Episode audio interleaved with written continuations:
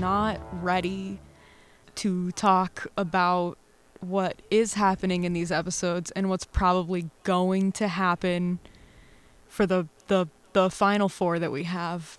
Mm-hmm. And welcome, everybody, to episode 30 of Is This a JoJo's Reference?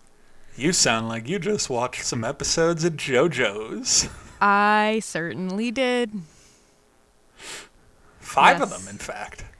5 of them.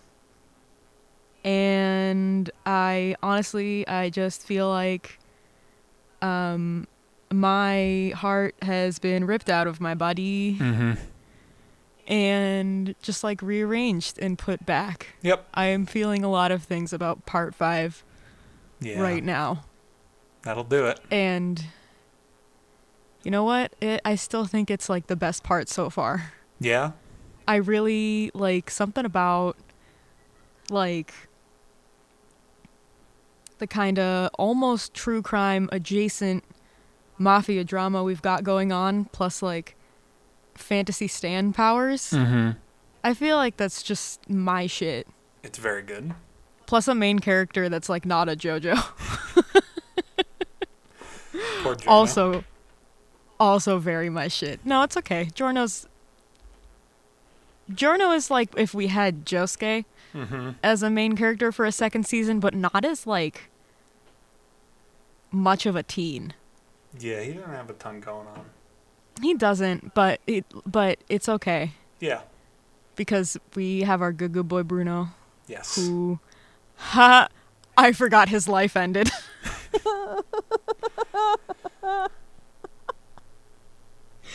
His life is not technically over. He is just literally corpse-like.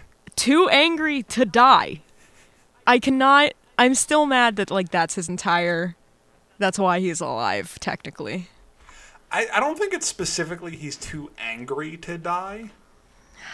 I think it's more just he's too determined to not die. Yeah, well, I'm determined to not die, but that shit's not going to happen to me when I pass. I'm not going to cling to my corpse. Because I have unfinished fucking business. I would haunt people like a normal ghost. Yeah, but you're not Bruno Bucciarati. Yeah, I wish I was. I really do. I know. It's so cool. I know.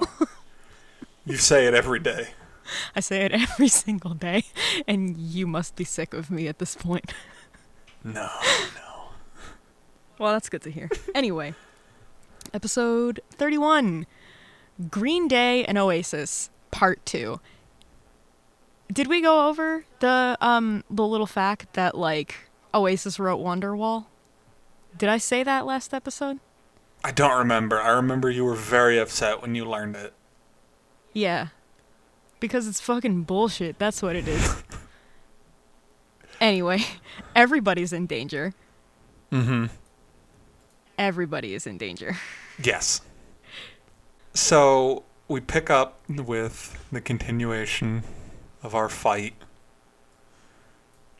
Yeah, it is not much of a continuation. Well, it's a direct continuation. Bascues? Like we pick up. It happens for like 2 minutes. Oh, we pick up right after. Like it is Bruno versus Secco and Mista and Giorno versus Chocolata. We follow this episode follows primarily Chocolata and that fight. Yeah, that's why I said it's not much of a continuation, because we really do leave off with Bucciarati. Well, like in time, it's a continuation. Yeah. So, I'm right. Okay. But yeah, so Mista, like, the plane has been rooted in place by Giorno's tree bullets. And Mista... they go in, but Mista's just like, hey, you remember my stand is gun, right? I'm just gonna shoot in there. Yeah. Turns out that was a bad idea. They can't, like, the pistols are riding the bullets around in the helicopter, and they can't find Chocolata. He did not leave the helicopter. He's still in there, but they can't find him. And eventually he starts taking out all of the Sex Pistols. And one of them gives a line at one point that I really love of, each stand should only have one ability. Yeah. Lamau. I love the Pistols. Literally every fucking... Like, see literally every character this... Like... this story arc, like, you've got Giorno, you've got the boss. Yeah.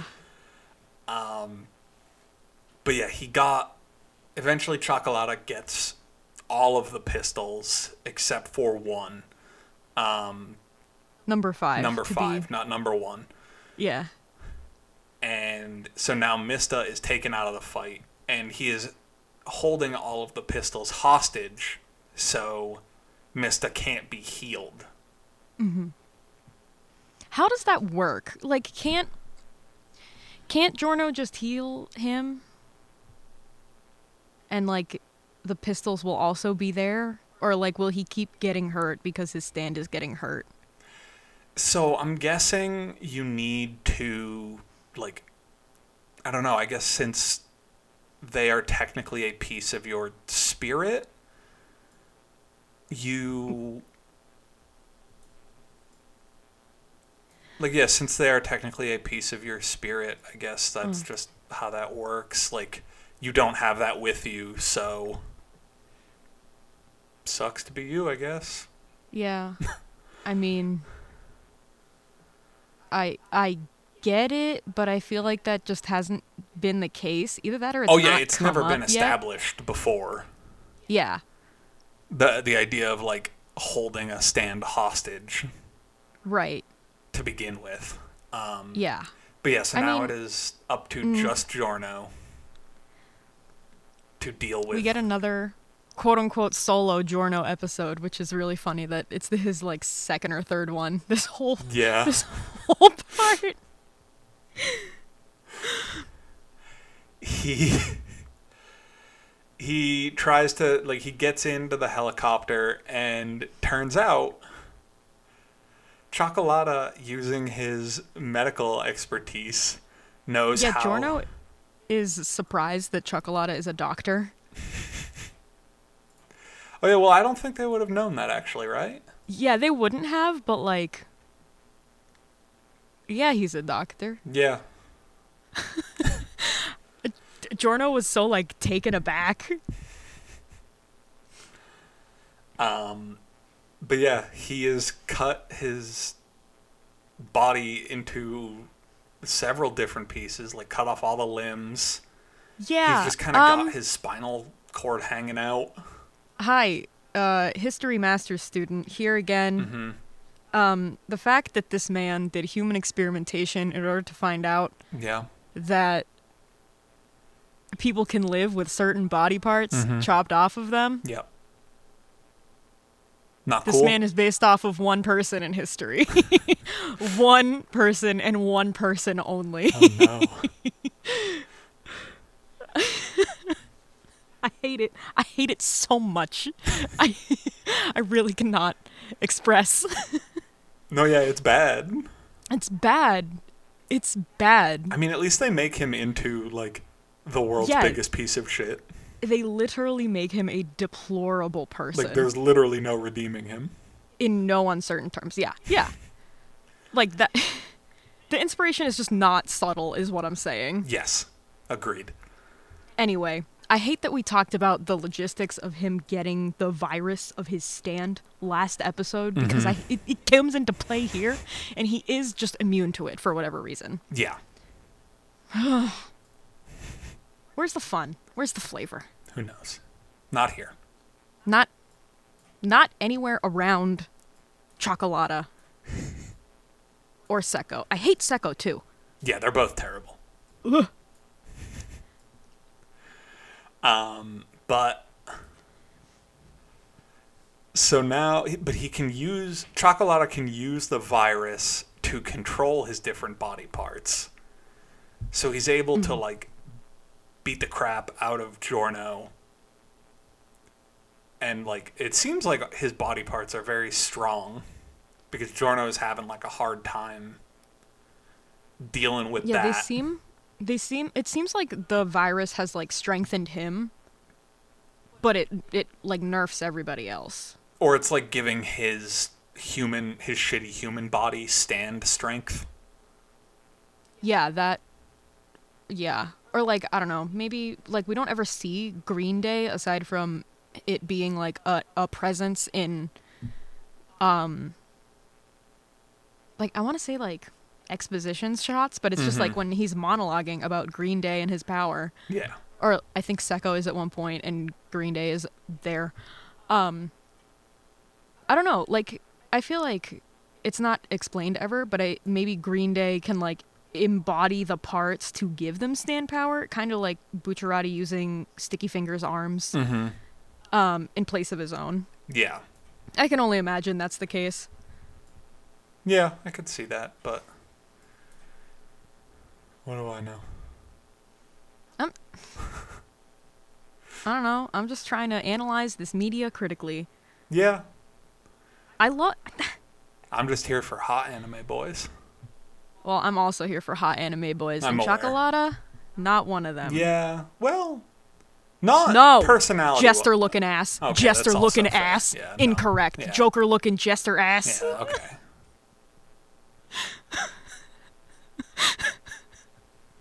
All right, I'll concede that one.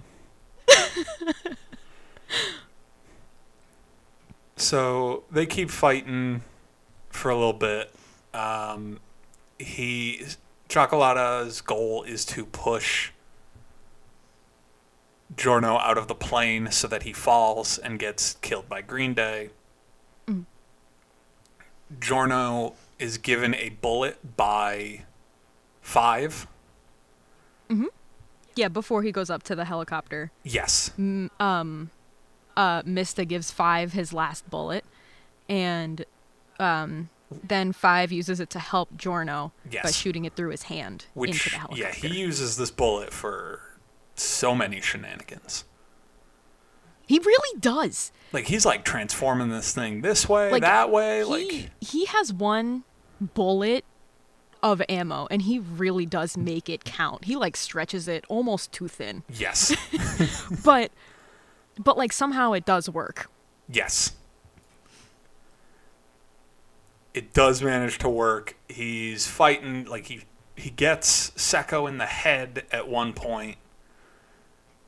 And Secco, like, you know, it seems like they've won. Giorno goes, heals Mista, but then he's like, hold on, I don't think this bitch is dead.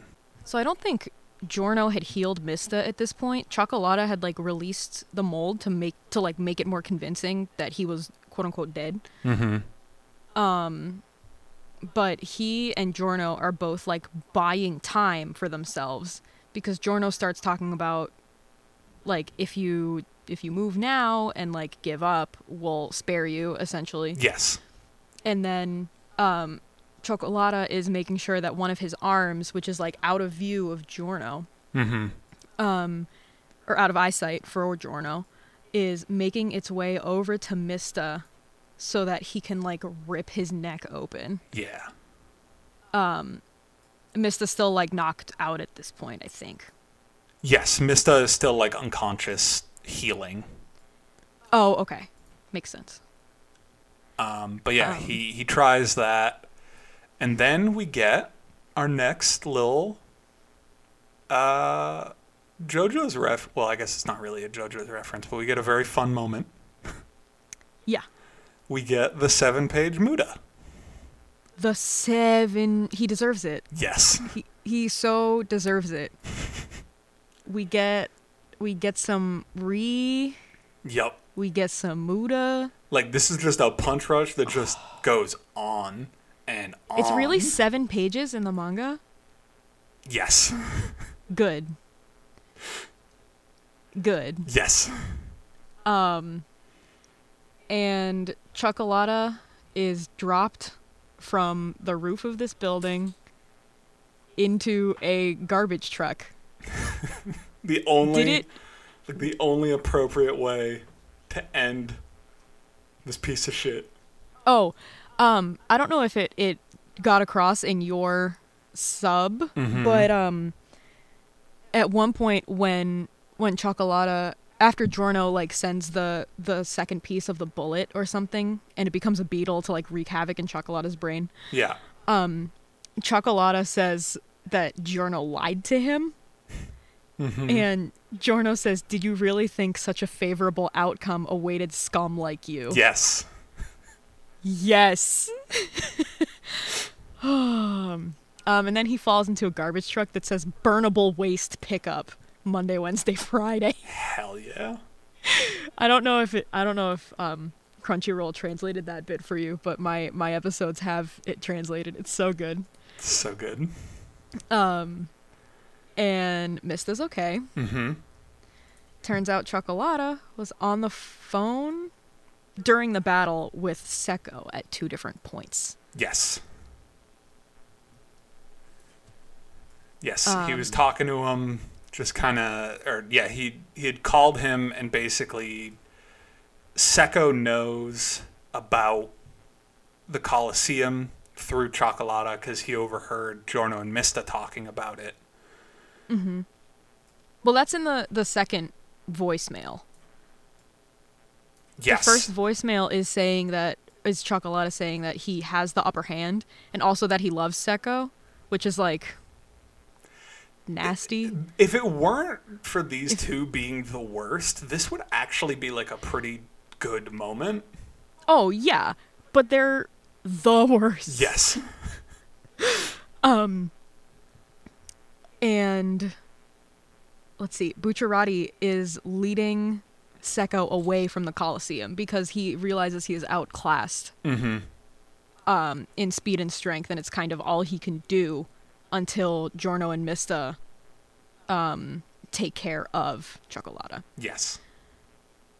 I really wanted to make Secco in front of the heart background our podcast image this week, but I think on my second watch through, I found something a little bit better. Okay. Only because I've been talking about this damn turtle for so long. But yeah, so now Secco knows about that. Well, he suspects something has gone wrong. And then I like how it ends with we cut back to Bruno, who is just like, "Finally, I lost Secco," only to be immediately proven wrong. Yeah, Secco is like right under him. Yes. And Bucciarati realizes that the real threat was not Chocolata. No. But I also have a question about Secco. Mm-hmm. And I don't know if it's ever addressed in the anime or the manga, but does Chocolata's mold affect him? Negatively? Because if not, isn't Secco also, like, undead? I guess. Okay.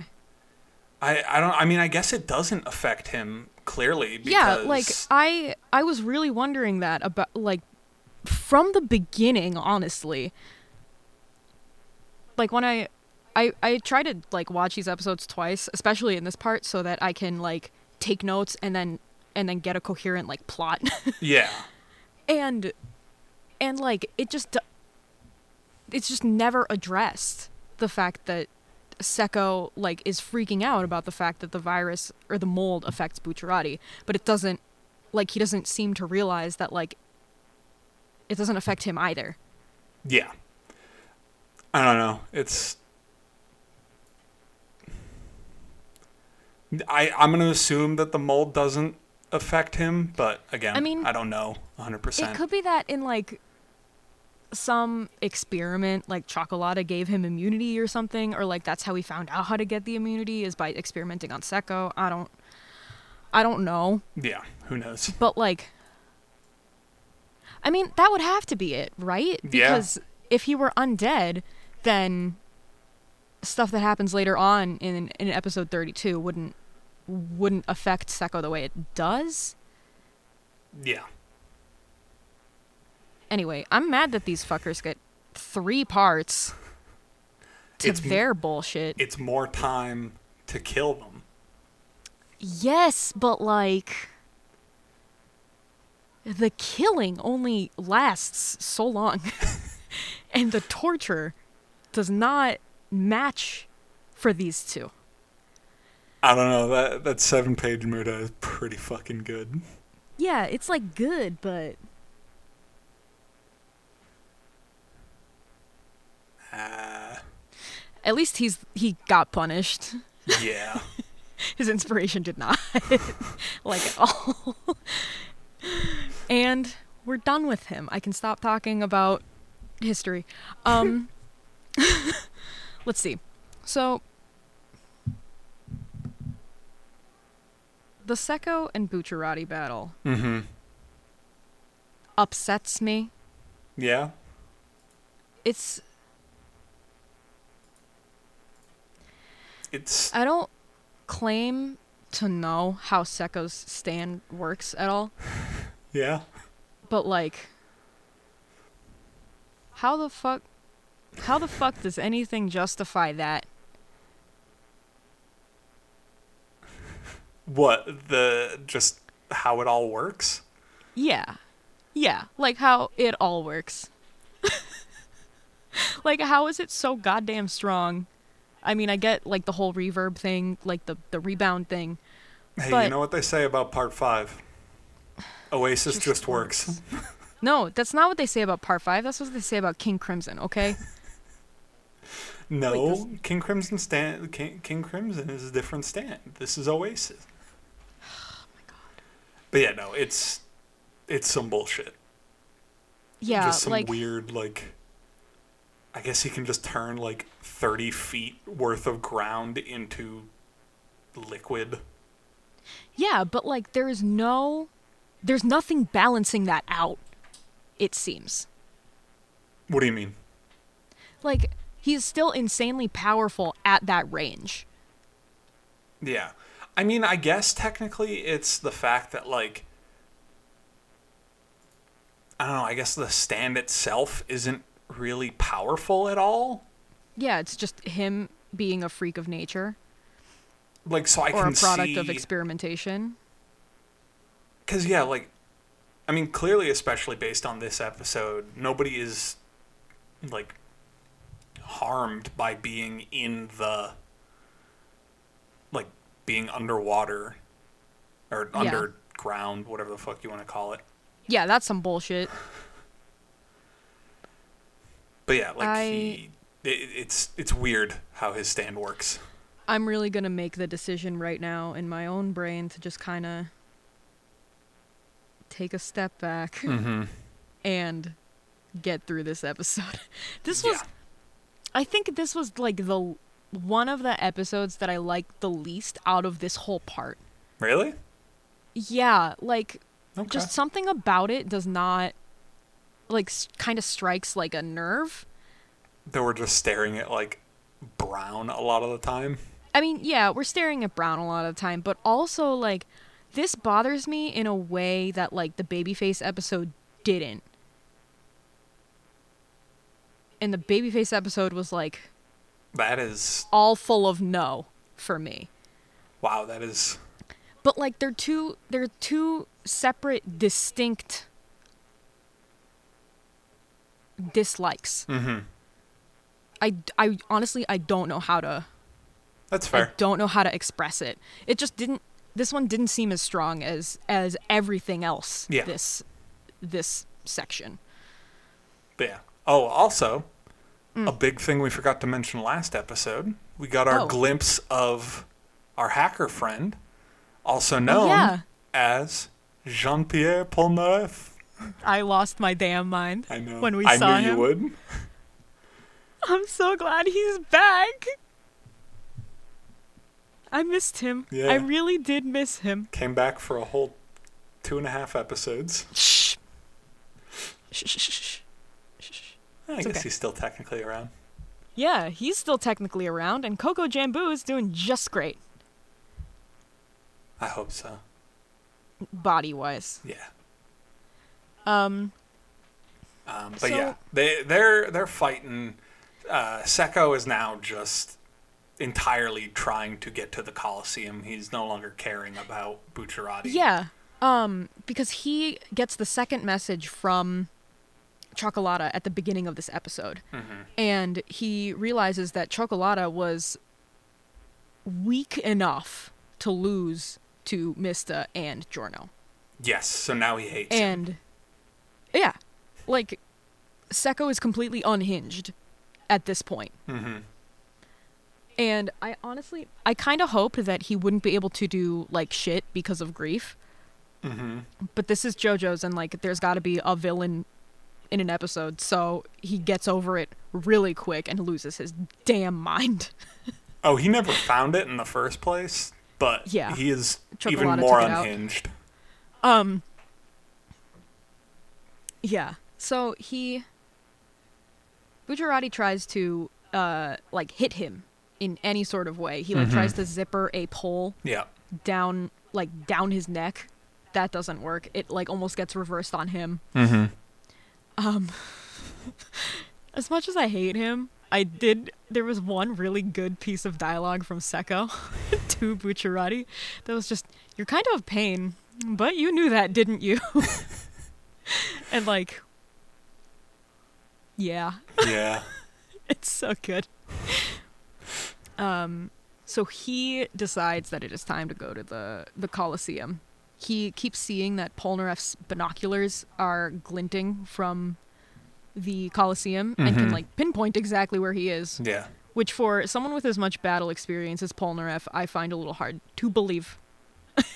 Honestly. There's, like, no light around him. It's nighttime. I mean, there are street lights and... But, yeah, I guess. It's a stretch. Yeah. It's a stretch. So yeah, they start racing. Bucciarati is running through the ground using sticky fingers. It's cool. It is cool. But yeah, he knows that. Well, he mentions that, like, sound travels better underground or whatever, or through, like, liquid or whatever, but reverberates better through liquid, which becomes important for later. But he mm-hmm. uses that to know, like, that Secco is faster than him and is catching up, so he starts using, like, he cuts a pipe to use the water to distract Secco. They keep running, and then eventually Secco is just like, "Oh, I'm just gonna eat some dirt." Yeah, he's just, like, right outside the Colosseum, pretty much, like, in a plaza across the street. Bucciarati is, like, holding his breath underground. Yeah, he's not moving because Secco can't pinpoint where he is without sound. Mm-hmm. And so he's just and like... he's still somehow within Secco's range. Mm-hmm. So Secco just eats dirt. He eats the mud. Shovels it in. Like, just double fist in it, just... But it's because he can turn... Yes. Okay. Literally. No further questions. But yeah, it's just so that he can spit the dirt back out and turn it into dirt spears. Because like when... damn mud fountain. When the spears, like, leave his body, they are no longer affected by his stand, so they solidify into javelins, apparently. And Bucciarati just starts getting shot up. Like, just starts getting impaled with a bunch of little dirt spears. Yeah, I think this is the part where my brain just kind of checked out and was like, nah, that's too many, like, powerful things that this stand can should only have do. One ability. No, I'm not saying they should only have one. I'm just saying Secco has, like, 4 or 5 at this point. Like, he can turn the ground to mud mm-hmm. within his range, within a absurd range. He can track people within that mud. He can move objects through that mud like it's nothing. And now he has mud spears. Yes. That's too much. Yeah, he's got a lot of power. But, I mean, that's why he's, like, the last resort of the boss. I mean, yeah. But, like, the boss apparently has some really dumb enemies because he can dispatch them pretty quick. If he never has to call on Secco and Chocolata, and they're just kind of out there doing medical malpractice and their own thing. I mean, to be fair, like, most people are probably afraid of dealing with the boss. Yeah. Yeah, I'm not saying that that's, like, not a thing. But yeah, we get the official reveal that this is Polnareff. Mm-hmm. He's kind of going through, like, he's got profiles on everybody. Mm-hmm. We cut back to the fight. Yeah, he says that if the stand band can't make it to the Colosseum, he has to destroy the arrow. Yes. He can't let it fall into the boss's hands. Right. He is literally counting on Bucciarati alone to make it to the Colosseum. Yes. And, like, me too. So Bucciarati and Secco keep fighting. Bucciarati's doing a bunch of smart shit. Like, he cuts down, like, a street light. Tries to use that as a weapon. But then Bucciarati's skin starts to, like, melt a little bit. And Secco basically says, like, yeah, I'm probably starting to turn you into, like, somewhat of a liquid because of how, like, you know, that might happen as I get closer with my stand. Yeah. It's like, wow, okay. And, like, that's number 5. But, like, no, I'm not going to say it's, like, justified, I think, in this situation because I don't know. Mm-hmm. It just seems like a lot. But I kind of chalked it up to the fact that, like, maybe some dirt got caught in his skin. Yeah. And, like, that is what is turning to mud. Mm-hmm. Eh. Eh. Who knows? Eh. But, yeah, Secco eventually catches up with Bucciarati, sinks. There's, like, a whole bunch of, like, a huge area, and he sinks, like, a car in beneath him. Yeah, he starts sinking, like, everything into the ground. And as Secco goes in for, like, the final attack, Bucciarati uses Sticky Fingers to blow open one of the car's tires. And because, as we mentioned earlier, sound reverberates better where they are, it blows out both of their eardrums. Yes. So now both of them are deaf, like, completely. At this point, I got really concerned because, like, Bucciarati is still this part's main character. Like, how was he going to fully heal himself in order to help Polnareff, or for Polnareff to help him? Technically, he is not the main character. I know it's called JoJo's Bizarre Adventure, but, like, we know it's not this part. In our hearts, it's not. Legally, it belongs to Giorno. Did he sign a contract? That's illegal. Was there a lawyer present? I don't think so. It's not illegal to sign contracts. It is if you're a minor without a lawyer present. And it's not illegal to sign them, but they're not legally binding. He's a gang star. He can do whatever he wants. Fine. He'll illegally sign those contracts all day. Anyway, I'm real worried for my boy here. For my funky little Italian man. Yeah, he's not doing so hot at this point. He really is not. He's, like, falling apart at the seams. Literally. But you know who else is having a real bad time? Secco is. Absolutely. God. He does not. He refuses to believe that he has been, like, deafened by this blast. So he's like, I still know where you are, Bucciarati. Kicks out to the surface, and his leg is just crushed by a car. Yep. He is astounded that he mistook a car for Bucciarati, and he, like, almost gets run over another couple of times before he like comes up onto the sidewalk. Yes. Bucciarati like unzips the sidewalk in front of him and like leans out and then starts getting up, walking towards Secco. And Secco's like, "You're gonna try to destroy my eardrums." I'm on to you. I know your plan. And then, like, Secco keeps saying things, and then Bucciarati just goes, "Stop talking. This isn't even a conversation." Wait, did your sub not give you that little gift? It did not.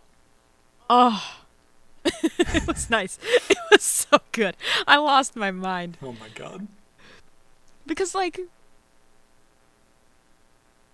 it's 2001 Italy. That's not slang that they use there, but nope. It's perfect. It's very good. And suddenly, Doppio. Yep. Surprise Doppio. I love him. What a boy. Yeah, he's just hanging out, waiting for a bus before he gets captured by Secco and is used as a hostage. Yes. Yeah, Secco's just like, you're not going to let me kill this kid, right? You're going to let me walk away from this? Yeah, like, you wouldn't, if you do anything right now, I'm going to kill this child. Yeah. And turns out Bucciarati said, fuck them kids. Yes. Just punches straight through the kid. Oh, not writ, like, he sticky fingers the kid. Sticky fingers to, like, yeah. Doppio's fine. But yeah, Secco gets taken out. He gets put in the trash. The same Burnable waste. The same trash as Chocolata, I assume. Go to hell. They are. But yeah, and then this episode ends with Bucciarati is, like, fallen down. He is deafened, blind. Like, his body is beginning to... His body is, like, giving up. Yeah, his body is giving up at this point. Right in front of Doppio, who is like, oh, I could just kill him right now. Yeah. And that's the cliffhanger for episode 33. His name is Diavolo. If we had ended... If we were doing this podcast in, like, chunks of 2 or something, which honestly I think might be a better listening experience, but, like, it would take us 17 years to get through JoJo's Bizarre Adventure, I think I would have lost my mind again. Like, my mind would be gone out of my skull. Mm-hmm. Anyway.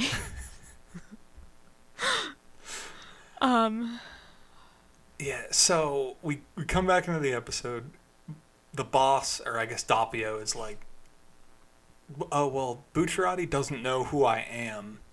And if I help him, he might lead me closer to where he's trying to go. So I should probably follow him. Yeah. And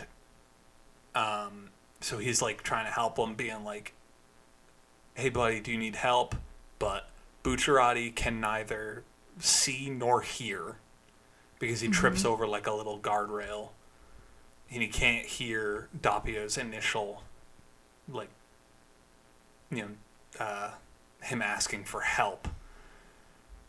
But Bucciarati can kind of see because he is ascending, and he can now see, like, life essence. Yeah. He's, like, actually dying. Yes. So, he's, like, actually dying. Yes. he can't see cars or like anything physical, like, but he can see like souls. So he can see like the people's souls in the cars. But he's been dead this whole time. What? How is he dying again if he already died? He was like his body. I didn't catch this on my first watch, and it's making me like mad. Mm-hmm. That like the like I realize now that like it was literally his soul ascending to the astral plane. Yes. And I just missed it like twice now. Like Bucciarati still has his soul in a way, but like, I mean, whatever reason like, you want to come up with, like he made a deal with something, or like it is just literally too angry to die. But like, yeah, Giorno is not able to completely heal him, but he was able to, for some reason, like live on a little longer. Yeah. But yeah, now that time is coming to an end. Is it only because he took all that damage? Like, is it? He took a lot of fucking damage. Is it dependent on like what condition his body is in? Like, if his body was in pristine condition, would he have been able to like essentially be immortal? What do you mean? Like, if nothing hurt him. Or he just kept getting, like, little paper cuts. Like, wouldn't his body deteriorate a lot slower and his timeline essentially be a lot longer? No, I would not. I don't believe that Bucciarati would live too much longer than this point. Okay. Like, I just kind of... or maybe, like, only part of his spirit went back in his body. And that's why he's dying. And, like, Giorno can't fix him. It's impossible to say. It might be that it's just, like, Sticky Fingers held on to, like, a little piece of soul. And, like, that's what's propelling him forward. Yeah. I don't know. Yeah.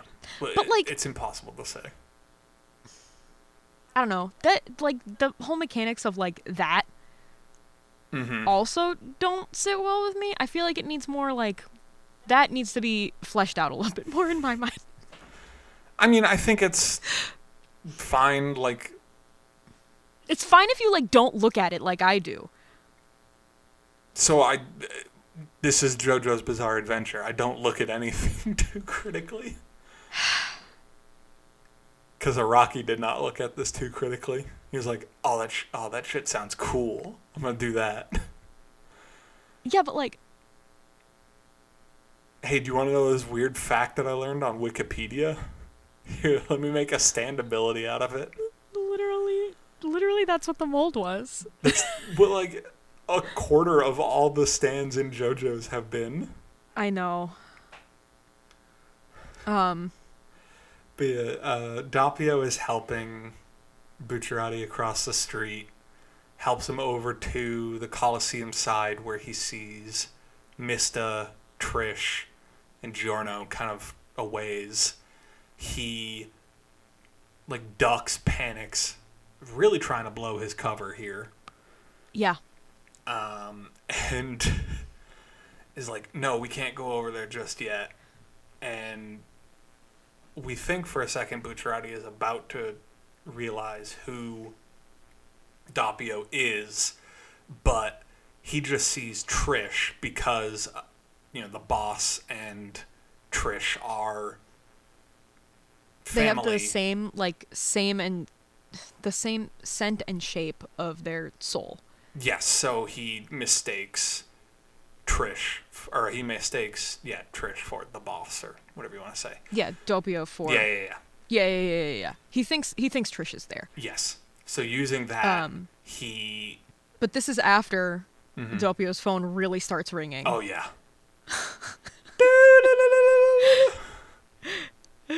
Man, it goes on for, like, just a little bit too long. Yeah, just like, the right amount of too long. Yeah. It becomes a real, like, inconvenience very quickly. Because that is like the tell that Bucciarati is like, what? Yes. The hell? Yeah. And then he sees Trish. Yes. Doppio manages... Go ahead. Doppio manages to convince him to take them both into the Colosseum. Mm-hmm. I do not understand how less than, 50 feet away, Mista, Trish, and Giorno, with Narancia in Coco Jumbo, do not see or hear this happening. Narancia's probably not in scout Narancia's mode. I don't... 20 feet? That can't be dependent on scout mode. Doppio was not quiet. Mista probably was distracted because he saw the number 4 on something. And then I don't know about the other two. Trish does say, I feel that, yeah, she comes feeling out of the turtle and is like, I feel it. Yeah, I feel the presence of my father. Yeah, wouldn't she still feel that even if it's her soul that he's projecting? I don't think he's projecting a different soul. I think Bucciarati is just mistaking the boss for Trish.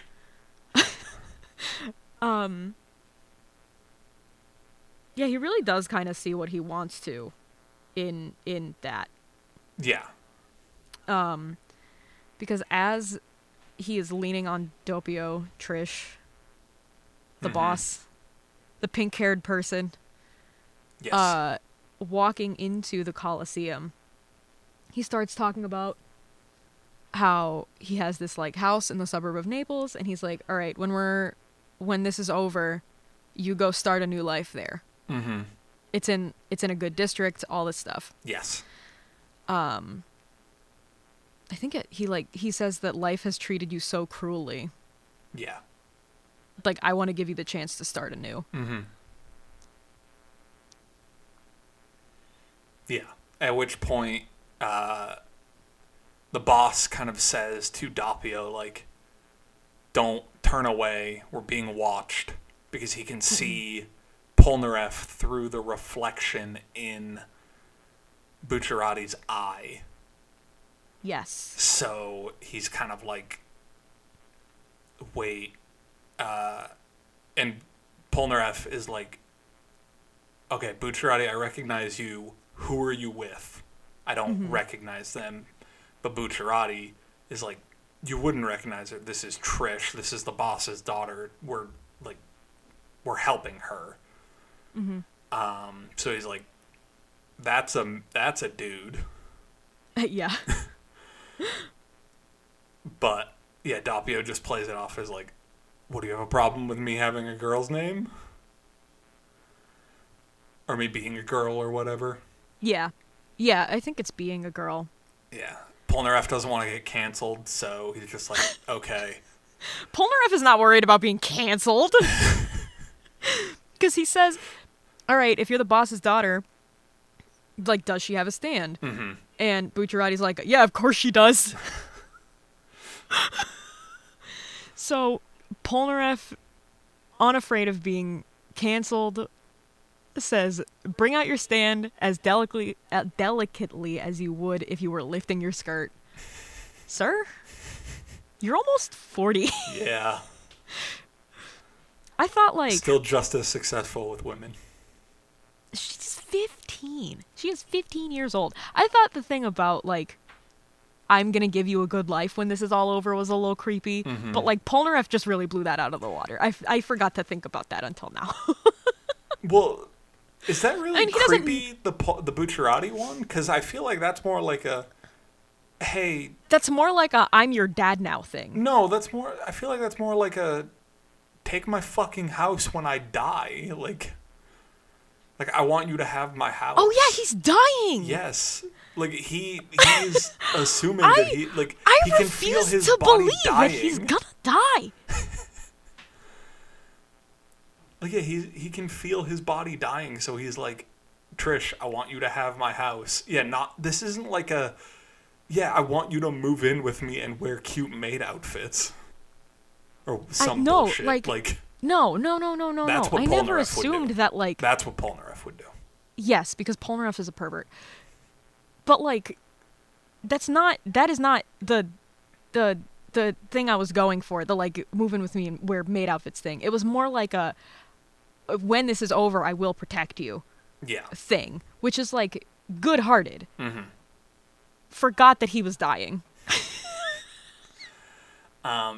And speaking of Polnareff, we should mention that Polnareff is in a wheelchair with both his legs missing, a scar on his eye, and one arm missing?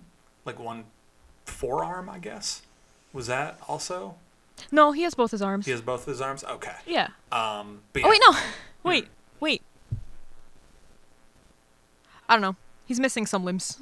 Yes, he is missing at least both his legs and has like a big scar over his eye because as we see in a background story, he was tracking down the arrows with Jotaro after the end of part 3 and he and Jotaro split up to search different continents.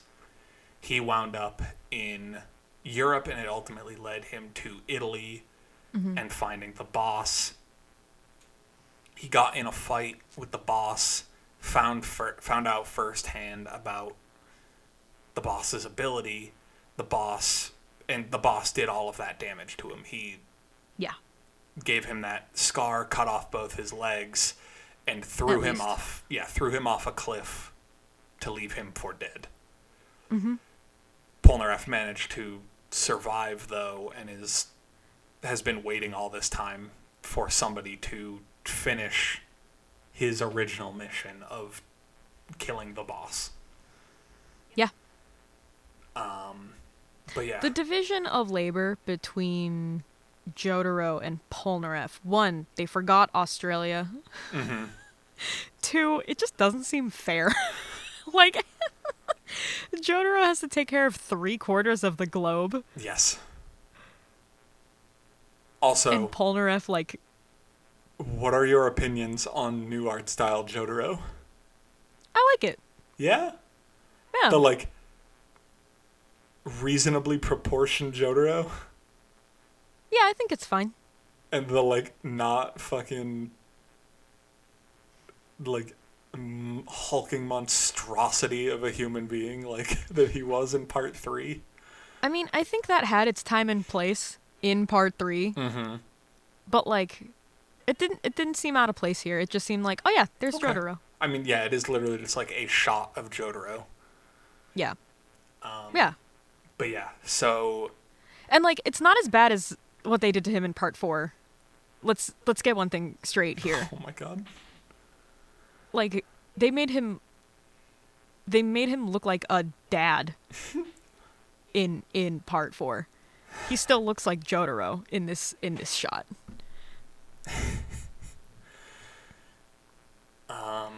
So Doppio, or I guess King Crimson has activated. Time has skipped and Doppio has disappeared. Yep. They're freaking out trying to figure out what's going on, but Polnareff kind of realizes, like, oh, fuck, this ability again. Yeah. So we see... And he is wondering how the boss got so close to him again. Because... Yes. He took as many precautions as he could. Let's be real here. Yes. But yeah, Doppio is coming up the stairs... He walks behind a pillar and transforms into our first ever time seeing Diavolo. The transition here was immaculate. It's very well done. He is coming up the stairs and he is talking about this is a trial for me to like conquer the errors of my past. Yeah. And King, like while he's walking up before he hits the pillar, King Crimson is coming out behind him and there's that like glow around Doppio. And then he, like, the, like, walls, like, just disappear into space. Mm-hmm. He goes behind the pillar and he comes out as Diavolo. Yes. It is so good. It's very good. Diavolo, I don't know what Araki was on this part, but like a lot of the character designs are just chef's kiss. Yes, they are fantastic. Diavolo, fantastic. Bucciarati and his like chest piece, incredible. Mm-hmm. Risotto and his whole deal, wonderful. Yes. Mista, great. Trish, I love. What else can I say? What else can I say? You could probably name the rest of the characters one by one. There we go. Prosciutto, just so stylish. Mm-hmm. I'm done now. Are you sure? Yeah. I can pull up the wiki. We can go through. It's fine. Okay. No. But yeah, he freezes time again, but you can tell Polnareff has been waiting. He cuts his finger open to like check to see like the blood drops on his clothes. Uh-huh. And when they immediately jump up in numbers, he knows that time has skipped. He is able to react and cut the boss's arm with pretty bad. Yeah, with Silver Chariot. And even the boss is like, that timing was immaculate. Like, if I had actually gone in for the kill, you might have actually gotten me. Mm-hmm.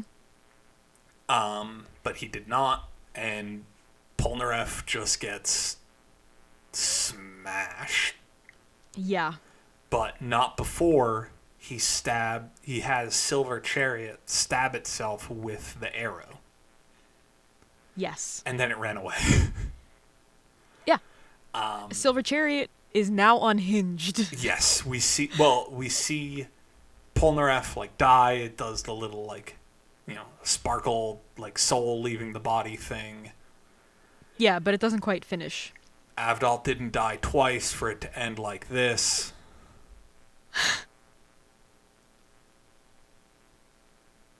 Yeah.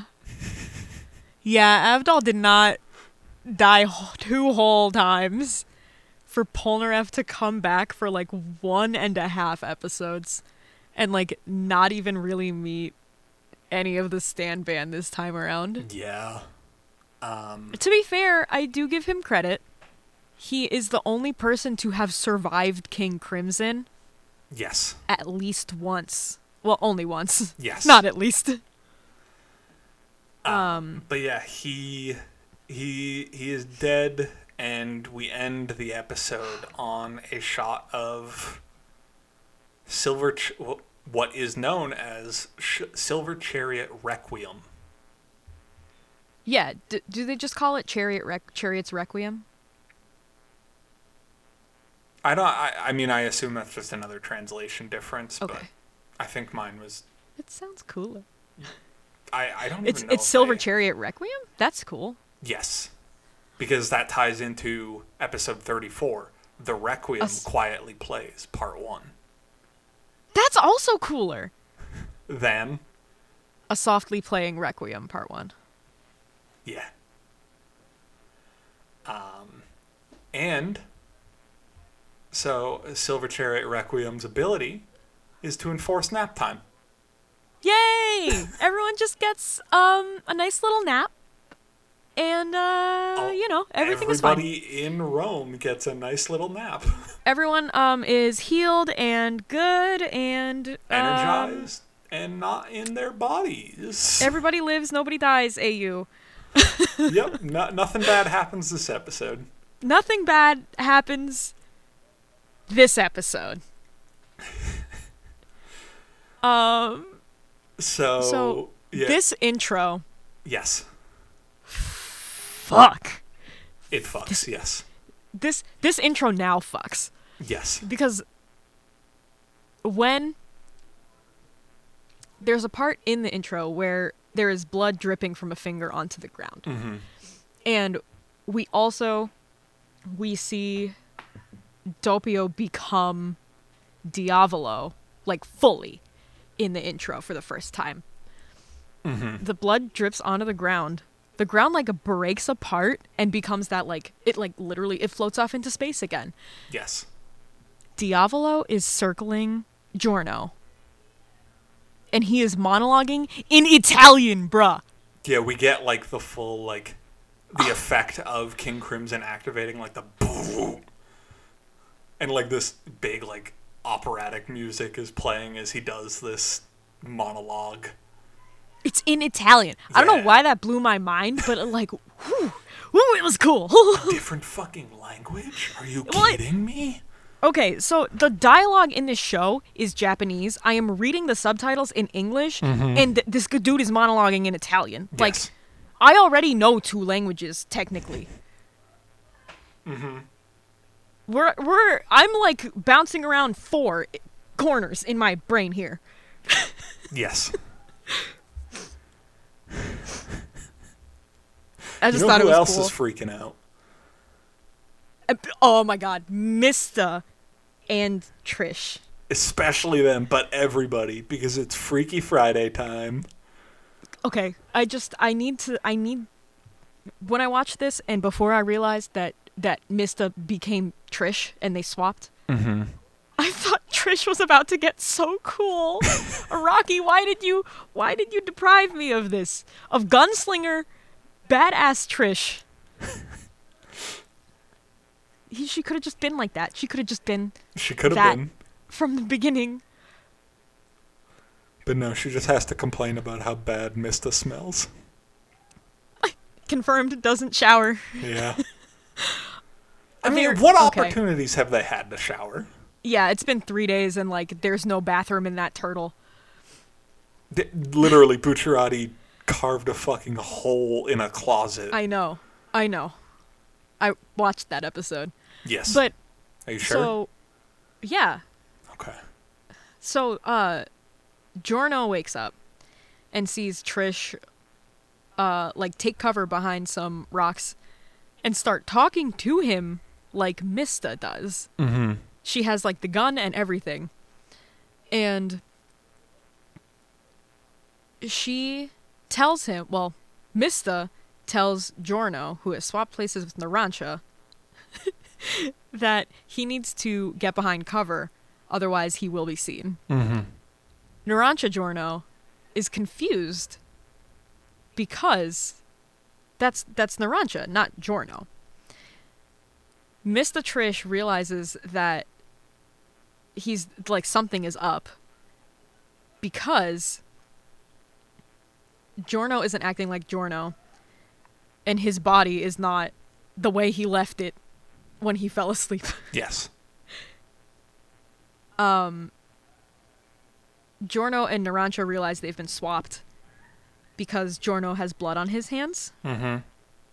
And Mista and Trish realize they've been swapped because they literally look at each other and say, "Is that what I look like?"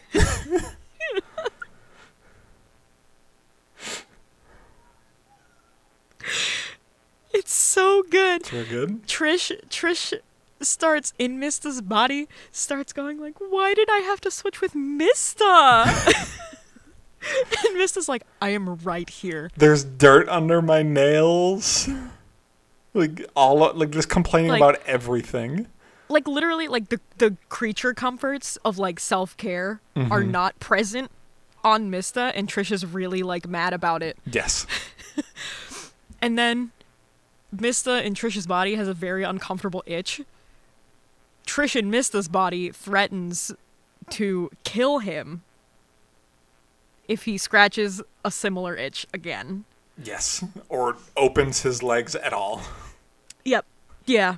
Yeah, I think the line is, if you open your legs even a little, I'll kill you. Yes. Yeah. Just Mista in Trish's body is fantastic these episodes. Yes. I can't believe we didn't have this from the beginning. So everyone realizes they've been swapped. Mm-hmm. And Giorno... Narancia? Giorgia? Narancia's body points out that Bucciarati has not woken up. Yes. And Coco Jumbo starts crawling up a pillar so that he can talk to the group. Mm-hmm. Coco Jumbo switched with Polnareff. Turtareff.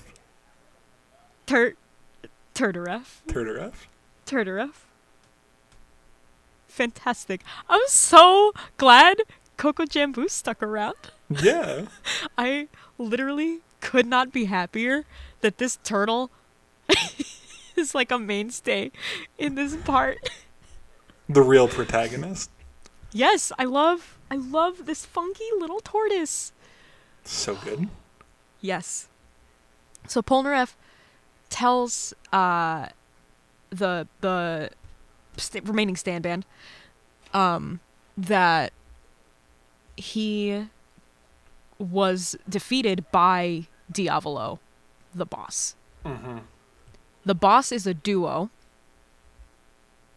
consisting of a kid who he doesn't know the name of and Diavolo. Yes. And the only reason he was able to like cling to life long enough to be swapped with Coco Jumbo mm-hmm. is that he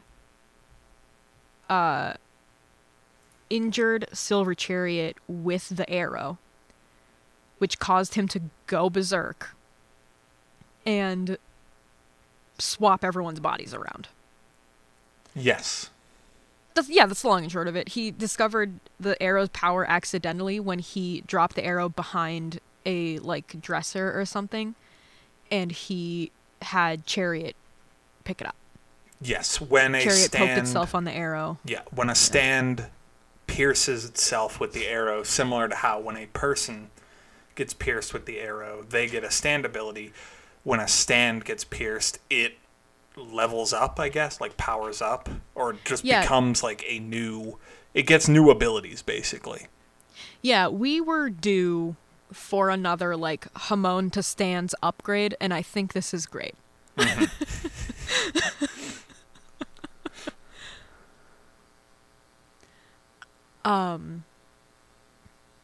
So... Yeah, he does even... Not even... Turtareff knows what Silver Chariot Requiem's ability is. Mm-hmm. But yeah, he knows that basically it is there to fulfill his last wish of making sure that nobody gets their hands on the stand arrow. Yes. And because as we see, everybody has like their stand are supercharged, like they're faster, stronger. The gremlins are even more manic than they usually are. Absolutely. Aerosmith is bigger, more powerful. Yes. I don't know if anything happens to Golden Experience. Like, we don't really see it. We're just kind of shown through, like, Narancia and Mista's stands that, like, everybody's stand is rejuvenated, stronger, like, enhanced by Silver Chariot and the body swapping, I guess. Yeah. But, as you mentioned, Bucciarati has not gotten up. Mm-hmm. He's taking a longer nap than everyone else. Yes. Deserves it. He starts to wake up. And they shoot him twice. Is this after? Yeah, that's after. This is like way after. But yeah, so basically they have to get this arrow back from Requiem in order to beat the boss, because they'll need a power strong, like the stand arrow's power to beat the boss. It's the only thing strong enough. At which point we see Chariot Requiem show up, and so does Diavolo, or Diavolo's body. Narancia with Aerosmith sees someone running towards the Colosseum. Yes. This person has pink hair and no shirt. It's Diavolo. Like, it's Diavolo's body. Yeah, it's Diavolo's body. And everyone gets ready to intercept who they think is the boss. Mm-hmm. Before Polnareff says, wait a minute, he must have swapped bodies with someone. Mm-hmm. Look in the shadows. It is Chariot Requiem. Yeah. And then don't do anything because we need to see what happens. Like, he's not going for us. He's going for Chariot. Mm-hmm. Diablo uses sticky fingers. Yeah. It's so cool. The reveal is great on this. Yes. So good. And yeah, that leads us into episode 35. Yeah. So I thought that Doppio and Diavolo, before any of this scenery, the end of 34, I thought that Diavolo and Doppio had, like, switched dominant... Doppio had become dominant. Mm-hmm. And, like, was for one reason or another just, like, running to the Colosseum in Diavolo's body. Mm-hmm. And I thought Bucciarati was just, like, gone. I also thought before Coco Jumbo said he was Polnareff, I thought that Bucciarati was the turtle. Mm-hmm. Those are just some things I thought. Okay. Before the end of this episode. Yeah. But yeah, no, it is Bucciarati in Diavolo's body. He cuts off the hand of Requiem holding the arrow. Yep. But when they... Another thing I want to say that came to my mind while watching these episodes the first time that I want to get in, like, right here, mm-hmm. is I still can't believe Fugo actually fucking dipped, and they really just didn't bring him back at all. Yep. We will talk about that a bit more on the next episode. Huh? About how Fugo just fucking dipped. Yeah. He did. Yes. He was like, you guys are essentially my family, but fuck you. This is a suicide mission. Yes. Anyway, I did expect Diavolo to look more, like, menacing. Mm-hmm. But it does just make sense that, like, he would be Doppio, but a bit more, like, pointy? Yeah. Like, he... Yeah, that's accurate. Yeah, like Doppio is very, like, soft mm-hmm. in character. Yeah. But Diavolo is not. Yes. I'm not explaining myself well at all. No.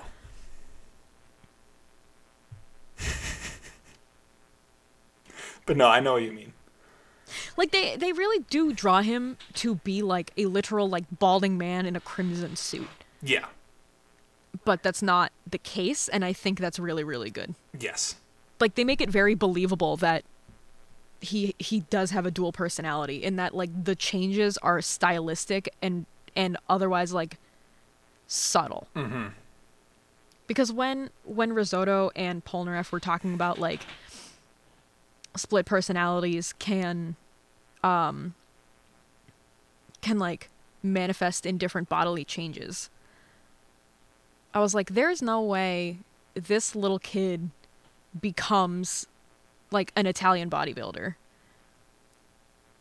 So I think I think the misdirect on that was very good.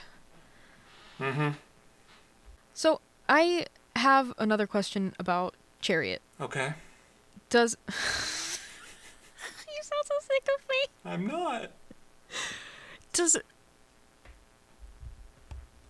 The arrow's power is to liberate stands. Does Chariot, now that he has the arrow, does he also do that? I think arrow's ability is to, like, evolve a stand in a specific way to achieve a specific goal. Yeah. Because I was going to bring this up next time, but Oh, you no, figure, then don't say anything.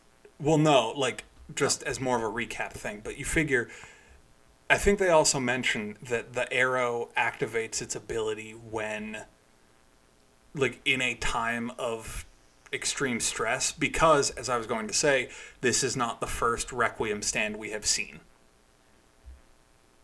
What? A certain character that may have, I don't know, bit the dust. If you catch my meaning.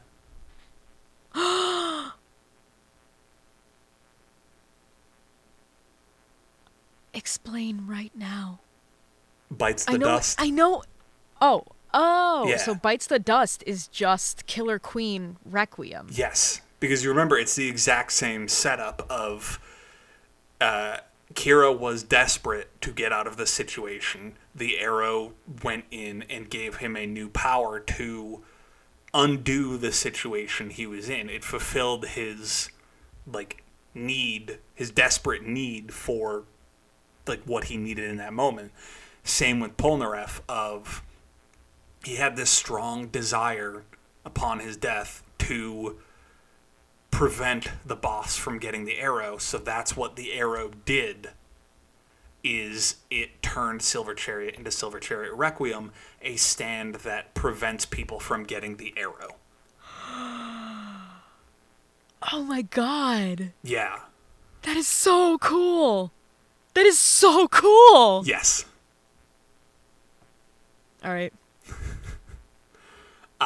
So yeah, I assume that is how the arrow works, is that it, when it pierces a stand, it grants, it might not even always pierce the stand, because it can only be activated in a time of crisis, I guess. But I don't think that's specifically brought up enough to really be, like, it's not fully explained in JoJo's. That's just kind of my interpretation. Yeah, dropping the arrow behind that dresser was really a time of crisis for Polnareff. He really fucking needed to get it out from there. I mean, yeah, but, like, I would argue, like, it's less of a crisis than what he went through. Like he said, for a normal person, it would not be an issue, but for him, it was quite the ordeal. No, I get that. I do get that. I think the term crisis is being very liberally applied by both of us. Yeah, and also, like, it did turn into the same stand, so I know it's not 100% accurate, but it seems like, at the very least, that is the theme that they have gone with. Okay. Because we only have two examples of this. Got it. All right. But yeah. So when Bucciarati tries to take the stand arrow after cutting it from Chariot Requiem, Sticky Fingers attacks Diavolo. Like, the hand literally, the stand hand comes out of Bucciarati's, or Diavolo's hand, whatever you want to call it. Yeah. Bucciarati. And, like, grabs him by the throat. And the same thing continues to happen with, like, the other people of Mista tries to shoot the arrow and a bullet comes from the side with one of the pistols being like, I'm gonna fucking kill you! Yeah. Like, out of its fucking mind. Unhinged toddler. Even more unhinged toddler. Yes. Feral. And yeah, they're like, well, I guess we can't get the arrow because it prevents stand users from grabbing it. So they're like, okay. And it might have been a little before, I don't know. But Bucciarati's body starts waking up. Yeah, this is after. Yes, Bucciarati's body starts waking up. And Bucciarati in Diavolo's body is just like, you need to shoot my body now. Like, that's probably the boss. You need to shoot it. Yep. So Mista does. Two shots to the chest. Just not... It could have gone for the legs, but... Not super great for... Yeah. Well, Well, Bucciarati's body bleeds. Does it? Like, liberally. I didn't notice that part. Like, it is a level of gore from an injury on Bucciarati that we have not seen since the boss, like, killed him. Interesting. Because, like, the gash on his leg only, like, drips a little bit. Mm-hmm. The fact that he breaks his wrist and, like, doesn't even notice it on the gear shift. Yeah. Like, there's no blood coming out of that wound. 2 gunshots produced more blood than, like, a chunk of the man's wrist going missing. Mm-hmm.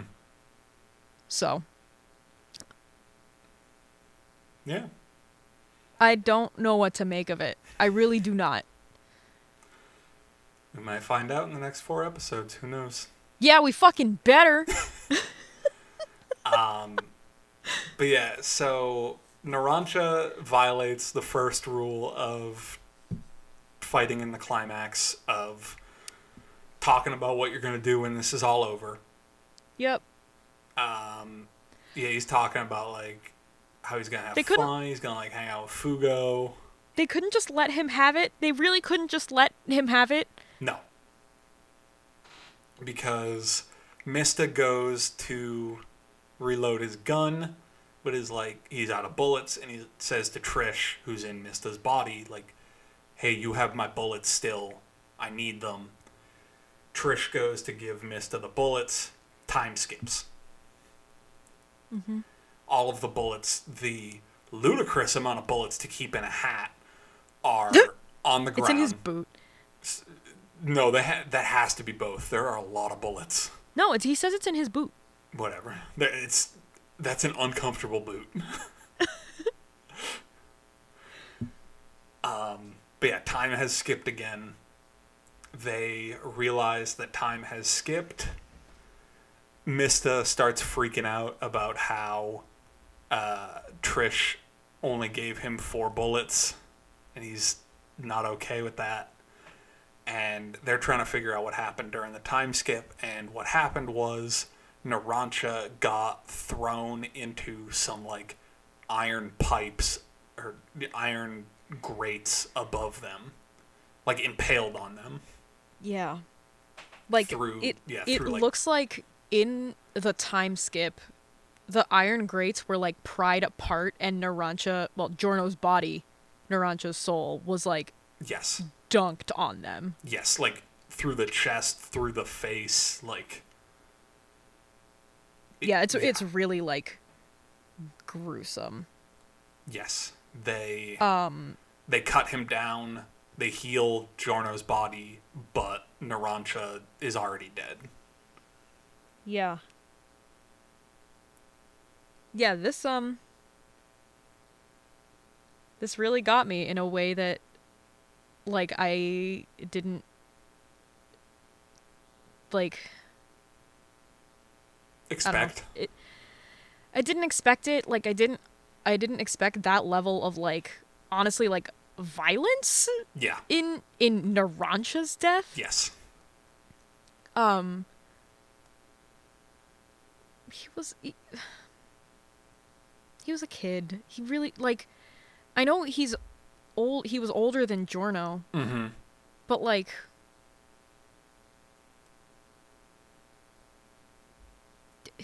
yeah, like, they are teenagers. It's important to not forget that. Yeah. Like, it really hurt in a way that, like, Abacchio's death didn't, like, Fugo leaving them didn't. Mm-hmm. I don't know. Yeah. Like... yeah, we see Fugo again kind of, like, turn in a way of, like, realizing that something happened, even though he is not there. Yeah, because they have a scene where Giorno tries to heal him, mm-hmm, but ends up creating a husk again. Yes. And he says that he can, like, move back and forth. between their bodies. Mm-hmm. So he ends up healing his body and going back into his body and leaving Narancha's in the Colosseum and growing like some flowers over it. Mm-hmm. We see Fugo walking like down an alley or something, and he turns around, he looks up, like almost like he missed something, and then we see a little shadow of an airplane fly over him. Yeah. And then we see a bird flying over the beach where Abacchio died. Yeah. And like all the flowers that Giorno made for his grave are still there. Mm-hmm. It's really well done. Like, it's super well done. And like honestly,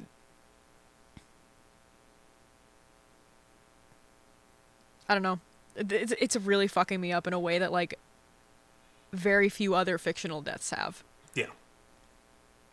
Yeah, I get it.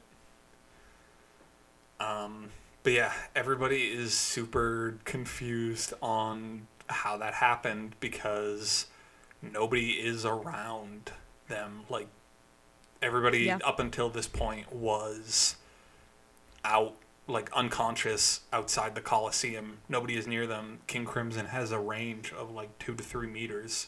So not mm-hmm. even Bucciarati's body lying down in the middle of the Colosseum could do that. So they have no idea how King Crimson killed Narancia. They go to run to chase down Chariot Requiem because it is left, and people are starting to get up outside. Mm-hmm. They go and run, and there's this cop that has a criminal has swapped bodies with a cop. Yeah, so now the criminal is out on the street. Yeah, as the cop, and it's just like, ooh, like he sees Trish and he's like, oh, I'm gonna go harass this person. Yeah. Worst he's like, hey, stop! You're under arrest. And Mista shoots him in the mouth. No hesitation. Trish shoots him in the mouth, as Mista. Yes. I am just upset, shocked that we didn't have this Trish from the beginning. She would have been so much cooler. And yes. I already liked her. But yeah. And then he handcuffs the cop through like his cheek to a lamppost. Trish in Mista's body turns around and is like, is everything okay? And Mista in Trish's body says something like, oh yeah, I thought it was the boss, it's okay, we're good now. Yeah, we're fine. No.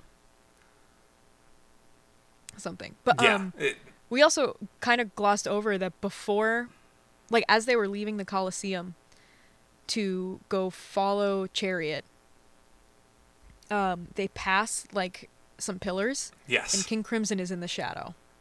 In like a genuinely kind of like scary, just like quick shot of it's unnerving. King Crimson.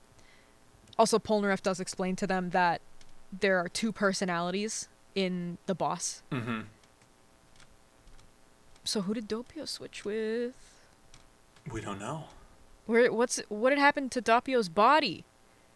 We don't know. Is King Crimson just like out and about? No, it's one body.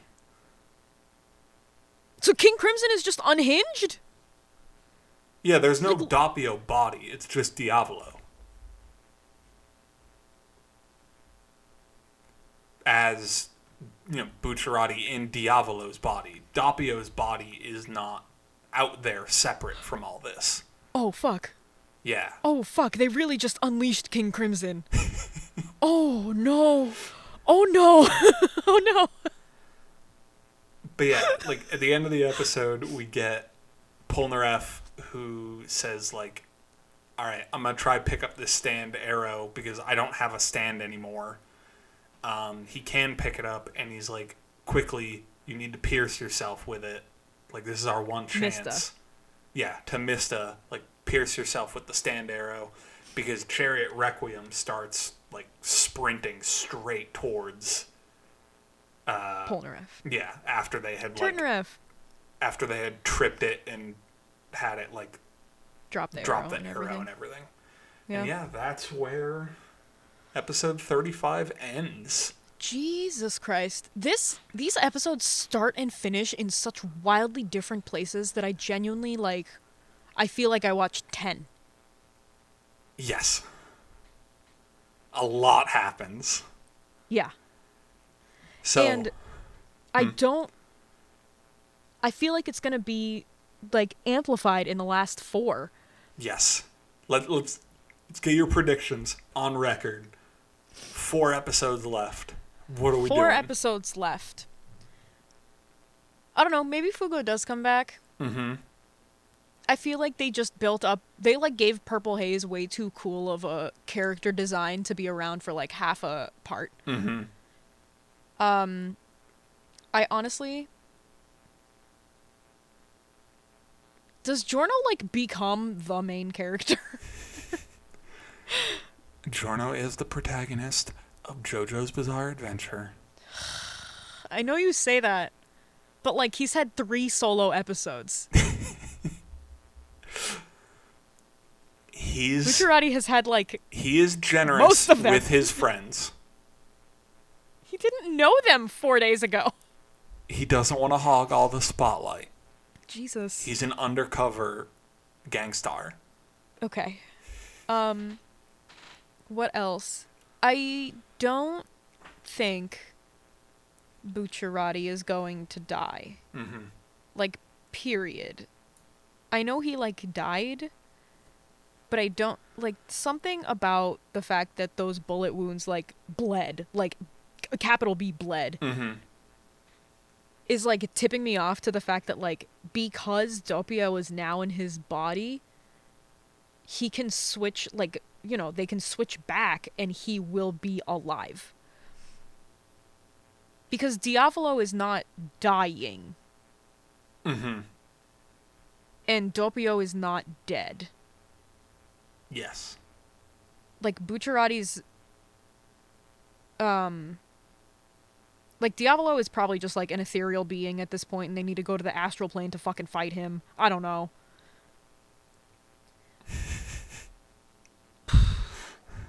Anything is possible. Yeah, anything is possible, apparently. Boy, howdy, is anything possible. What are you saying that for? I have to wait a whole day and a half to watch these episodes with you. It's true. And, like, I feel like if I keep thinking about it, mm-hmm. I'm gonna end up on the answer. Statistically, if you just keep guessing, you will get it right eventually. Yeah. Monkeys in a room typing on typewriters will eventually write Shakespeare. Exactly. I will eventually link up with Araki's vision for the end of part 5. Mm-hmm. I don't know. Maybe, like, I genuinely think, like, King Crimson has become its own thing. Mm-hmm. Because, like, would the lead of them finding out the boss's identity, like, really be thrown away like that? Who like knows? It's too late to start from square one. True. Does Giorno become the boss?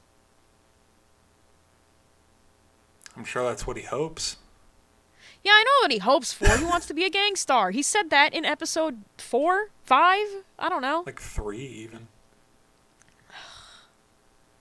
But I guess we're just gonna have to wait and find out. I guess. Like, with our final 4 episodes of JoJo's.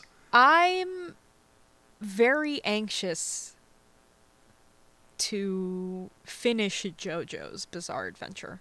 Yeah. I do just kind of wish it was, like, a completed thing that we could go... that we could keep watching. What, like, the anime? Like, all of it? Yeah, like, I wish, like... Because, like, the manga's not even done.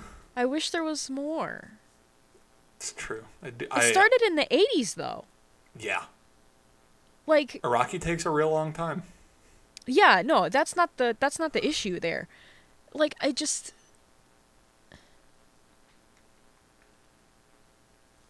It feels like it should be this, like, Dragon Ball level production that it isn't.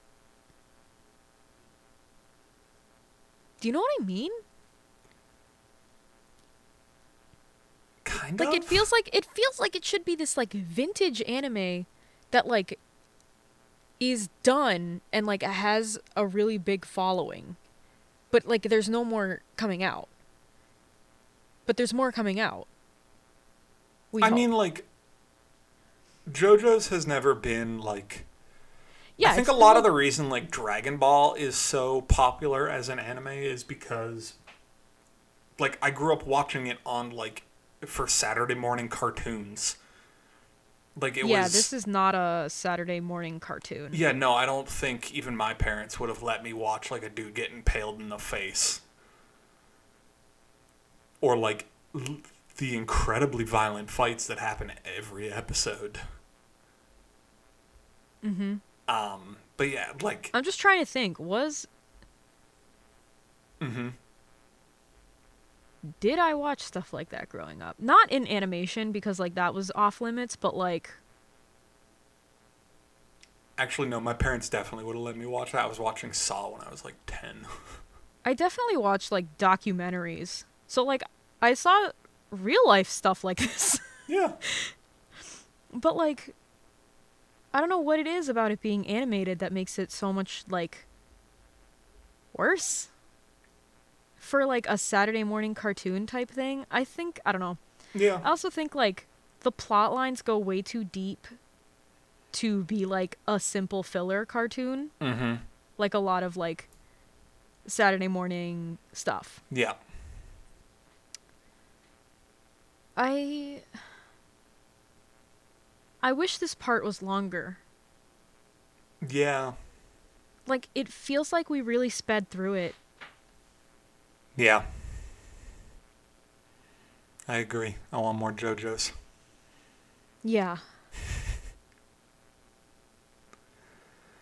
But we'll get our last little bit in 2 weeks. I'm not ready to say goodbye to this part. Yeah?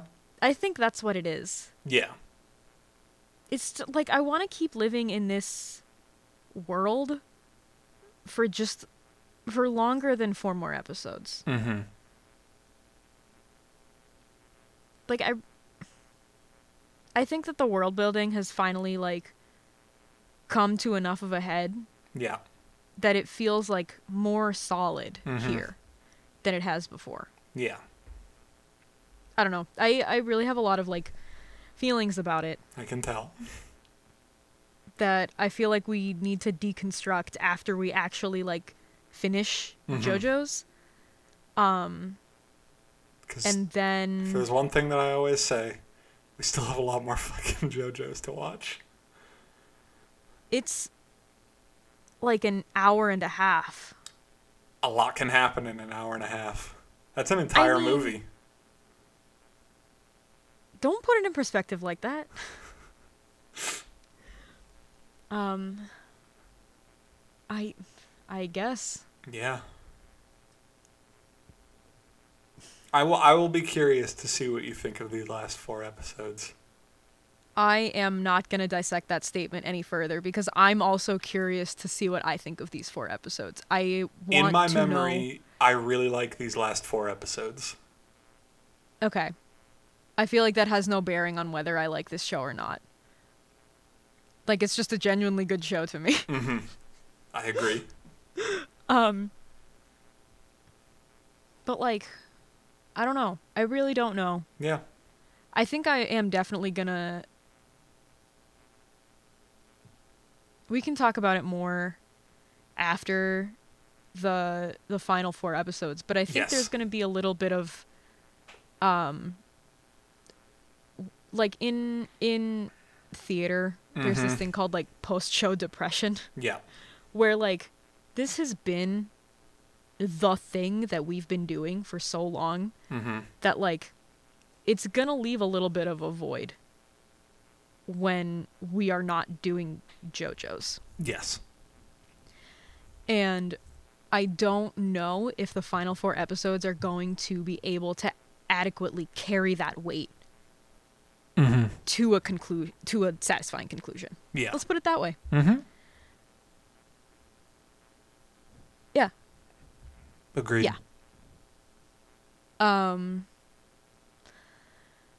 So... we will find out. Episode, yeah. God, is going to be the last four episodes of the JoJo's Bizarre Adventure anime. It's been a long road. It's been like a whole year. Yes. Like this time last year, we were finding out that Joseph was the new JoJo in our second episode. Yeah. So, yeah. Yeah. It's been a journey. It's been an adventure. It has. We're gonna finish up JoJo's next episode. That's gonna be episode 31 of the podcast. Mm-hmm. And episode 32 will be a brief little... It's probably not gonna be brief, I'm not gonna lie to you. It's going to be a recap of what we thought of JoJo's as a whole. Mm-hmm. And especially me, like, looking back on it. Yeah.